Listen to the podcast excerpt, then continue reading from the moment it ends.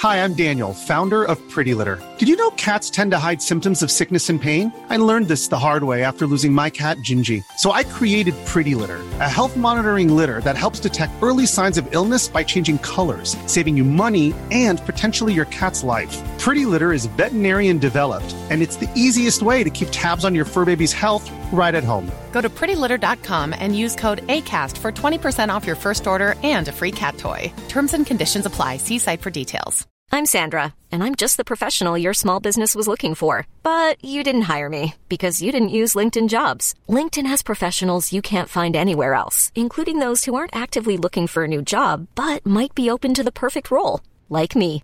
In a given month, over 70% of LinkedIn users don't visit other leading job sites. So if you're not looking on LinkedIn, you'll miss out on great candidates like Sandra. Start hiring professionals like a professional. Post your free job on linkedin.com/achieve slash achieve today. Hey everyone, it's Pacific. If you like the show and you like what we do, consider leaving us a review on Apple Podcasts. It's the best way to help our show reach new listeners. And if you really, really like the show, consider becoming a member. For just $5 a month, you can get early and ad free access to not only Out of Place, but other Midnight Disease shows like The Theater of Tomorrow, The Hotel, and, arriving next week, Margaret's Garden. All this and much, much more at midnightdisease.net slash join. And, without further ado, this week's episode.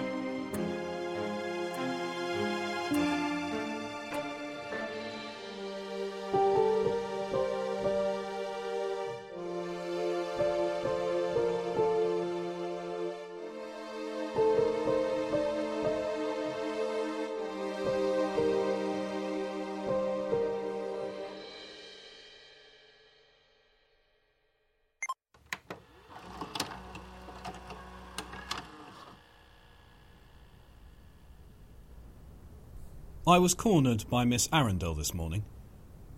She said we hadn't had the chance to have a good chat. She'd brought me a cup of tea and a Bakewell tart, so I sort of felt obliged. She perched on her desk and asked about where I went to university, whether I was from London originally, that sort of thing. I managed to avoid mentioning I'd dropped out of uni because I spent all my money and time on being drunk and high. I did manage to mention Mike, I said I'd been out with him the night before just for a Diet Coke or two to get out of the flat while Lola was doing some school thing or another. Miss Carruthers asked if he was an old university friend, and I said, No, he's my boyfriend. She couldn't quite hide her disappointment, but at least now she knows. I think that's the first time I've ever called Mike that. It sounded strange even to me. I texted him when I got to the Institute's basement. I told him I was thinking about him, which was true. He said he was stripping an old table he found so he could repaint it and give my flat some personality. He was doing it with his shirt off and sent me a photo, which was nice of him. I suppose he really is my boyfriend. Bloody hell. As seems so often the case when I have some thinking to do, that was when I saw the brown envelope on my desk. It wasn't an actual package this time, which gave me some hope, but when I opened it, the first thing I saw was the card from Mr. Havisham. It was another artifact from the project. The artifact was a cardboard folder. It was stamped with a logo that looked like a globe with a small circle orbiting it and the words United States of America beneath it. Another stamp on the cover actually read Top Secret, which struck me as being weirdly comical. Inside the folder were three photographs, apparently originals. They were aerial photographs of buildings in a rocky desert seen from directly above. I guess they were reconnaissance photos, maybe for intelligence or military purposes, hence the secrecy. They were annotated in black pen, with lines of codes and dates along the bottom edge, and a few structures labelled by hand. Going by the dates, they were all taken on the 19th of March 1968. That put them firmly in the Cold War, hence all the secrecy. My first thought was they were taken by an American spy plane and were of some Russian installation or other. One photo looked like a crash site where something had ploughed into the ground and gouged out a deep furrow with wreckage strewn everywhere. Another was of two rows of three long rectangular buildings with a couple of smaller ones nearby. The last was of a complicated set of structures with three large flat circular areas surrounded by masses of industrial steel like scaffolding, and a lot of smaller buildings scattered around. The logo, I found, was of the National Reconnaissance Agency. This particular spook farm handles all the satellite surveillance for the US. When they use a spy satellite to photograph a terrorist training camp or read Vladimir Putin's morning paper, it's the NRO that presses the buttons. They were around since the 50s, back when the satellites in question had to drop canisters of developed film to be picked up later and developed. They were certainly the outfit that would be taking photos like this in the 1960s, although that meant they were probably taken by a satellite in orbit, uh, not an aircraft like I had first assumed. I found myself wondering how much all this cost. Millions? Billions in today's money? Perhaps that money could have been spent improving the American way of life instead of protecting it from the Red Menace. But then the US sort of won the Cold War eventually, so what do I know? Something about the landscape around the structures didn't seem right. I thought it might be a rocky desert like the Gobi but I compared it to shots of similar places I found online and they didn't match up. I couldn't quite put my finger on it. Then I saw what I thought were scattered rocks were actually depressions in the ground. Dozens of round depressions of all sizes. Some of them were as big as the buildings. And then there were the labelled locations. Whoever had written them on didn't have very legible handwriting. The long buildings were dormitories 1 to 6. A smaller building was the commissary, and another was labelled storage. Near the dormitories was a smaller paved area labelled the Valentina Tereshkova Memorial. The crash site was labelled with Lunokhod Gamma and a question mark.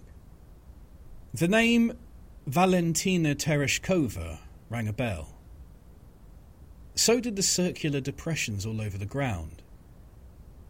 I thought of space and the grainy black and white photographs of men in bulky white suits bouncing across an equally desolate surface.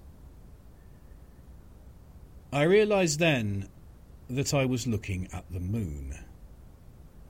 A Soviet base on the moon photographed by an American spy satellite in 1968, a year before, in our reality, Neil Armstrong and Buzz Aldrin would land on the lunar surface in the name of America. Lunokhod was the name of a Soviet lunar rover program that started, in our world at least, in 1968. The first one blew up on the launch pad, and the next two trundled about on the moon for a bit before the batteries ran out. But this photograph seemed to show where one had crashed into the lunar surface, and it looked like it spread a lot more debris than could be accounted for by any of the Lunokhod lunar vehicles or landers used to drop them on the moon. Then I realised where I knew the name Valentina Tereshkova from. She was the first woman in space. She went up in 1963. The thing is, there shouldn't be a memorial to her on the moon or anywhere else in 1968 because when I checked, she's still alive. There's a conspiracy theory that the Soviets tried to send people into space before Yuri Gagarin in 1961, but that the missions failed and the cosmonauts died. It's one of the few conspiracy theories that might actually be true because it's exactly the kind of thing the Soviets would have done. It probably didn't happen because no evidence has ever been found in all the declassified Russian information. But what would have happened if one of the landmarked manned space missions hadn't happened? What if it had failed? Gagarin and Tereshkova were given the award of Hero of the Soviet Union. There are stamps with their faces on them. The cult of the cosmonaut as superhuman conqueror of space was one of the driving forces behind the whole space program. But if Tereshkova died, and the world found out about it, that cult might fall apart. It might have to be replaced by something else. Stalin is supposed to have said, Quantity has a quality all its own. He probably didn't say it, but that doesn't mean it wasn't true, especially for the Soviet Union. It had defeated the Axis powers in World War II partly by having depthless numbers of Russian soldiers to be thrown at the enemy or put to work in the war effort. What if that same attitude had been applied to the space program? Not a few fantastically expensive space missions with the greatest specimens of Soviet humanity, but batteries of rockets thrown at the moon to see which ones would get there and who would survive. That kind of space program would certainly explain why the layout of the buildings on the photographs so closely resembled a gulag. I found a magnifying glass in the archivist's tools and looked more closely at the annotations I couldn't quite make out. The handwriting was more legible blown up. It was presumably an NRO analyst who'd labelled a patch of disturbed ground as the cemetery, and noted one of the small buildings and the hoses leading to the dormitories as oxygen tank shed question mark. The large circular areas were science centre living quarters, and Party HQ, with another note saying, Construction abandoned. The space program was one of elite engineering and design, with every variable shaved down to make success as close to 100% as possible. But that's only one way to achieve something. Perhaps another way would be to accept a success rate of 70%. 50%, 20%, and send up many times the number of missions and personnel. If they died, they were sacrifices to the cause of Soviet progress, as the millions of Red Army troops who died in the great patriotic war against the Nazis were sacrifices to survival and victory. And if those brave souls who volunteered, or were volunteered, or were skimmed off from prison camps in Siberia, found a place of death and hopelessness after their terrifying rocket trip, who were they going to tell? There'll be nothing else for them to do except build their camp and set up a memorial to the woman whose death had ended the heroic age of space exploration. If the analyst's notes were accurate, the Labour camp on the moon was supposed to build a much nicer set of accommodation nearby, presumably for people the Soviet Union felt were a more acceptable face of Russia's expansion into space. These later settlers were to live in a communist paradise on a new world. By the looks of it, the camp had failed. That's not a particular surprise. The Soviets had form for that sort of failed project. In 1933, during a massive purge of people Stalin didn't want cluttering up his perfect communist cities of Moscow and Leningrad, 6,000 people were sent to a remote island in Siberia called Nazino. They were expected to build their own camp and establish farms. They were dumped there with 20 tons of flour and a bunch of guards who were supposed to execute anyone who fled. Most of them died of starvation or disease or violence, or just vanished into the Siberian wilderness. It was one of the worst examples, among countless others. A similar disaster on the moon is the likely result of trying to establish a labour colony there. It might not even have stopped the efforts to colonize it. If there's one thing the history of the Soviet Union tells us, it's that it doesn't matter how many people die, as long as there's a grand victory for the party to parade in front of the world. I imagined that high gulag of disposable cosmonauts catapulted into space. I will let my mind run away with things like that.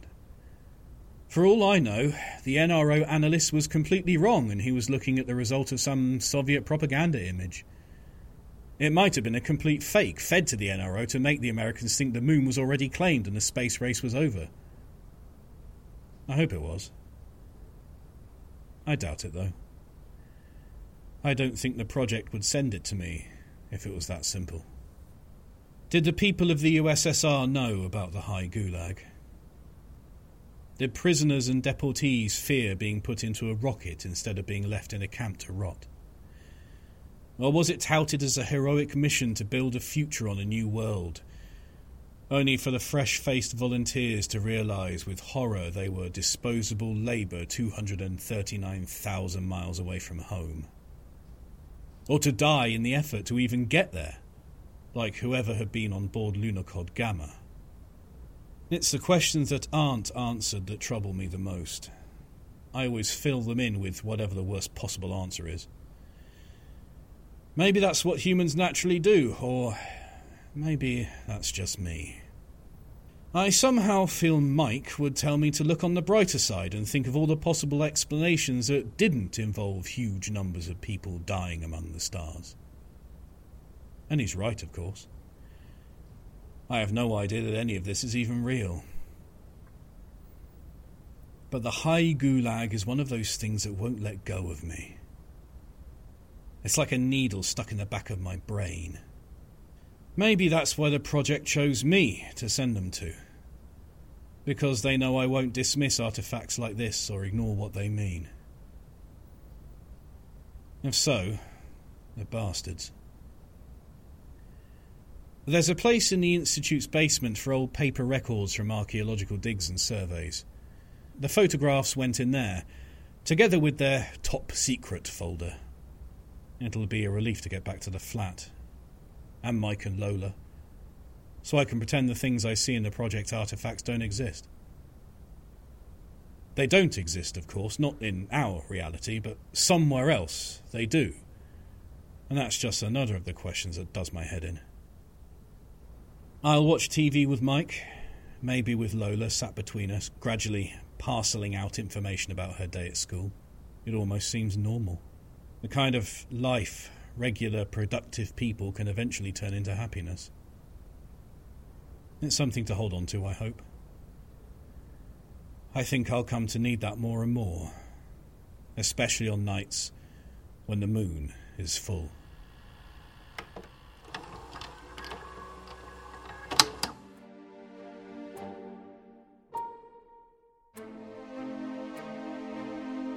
Out of Place was created by Ben Counter. Sound design was done by Pacific S. Obadiah. If you like this show, consider checking out other Midnight Disease productions like The Theater of Tomorrow, The Hotel, Lake Clarity, SCP Archives, and Margaret's Garden.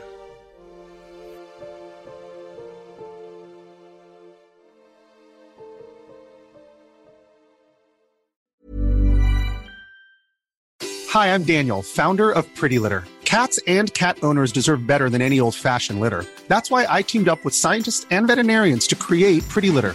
Its innovative crystal formula has superior odor control and weighs up to 80% less than clay litter. Pretty Litter even monitors health by changing colors to help detect early signs of potential illness. It's the world's smartest kitty litter. Go to prettylitter.com and use code ACAST for 20% off your first order and a free cat toy. Terms and conditions apply. See site for details.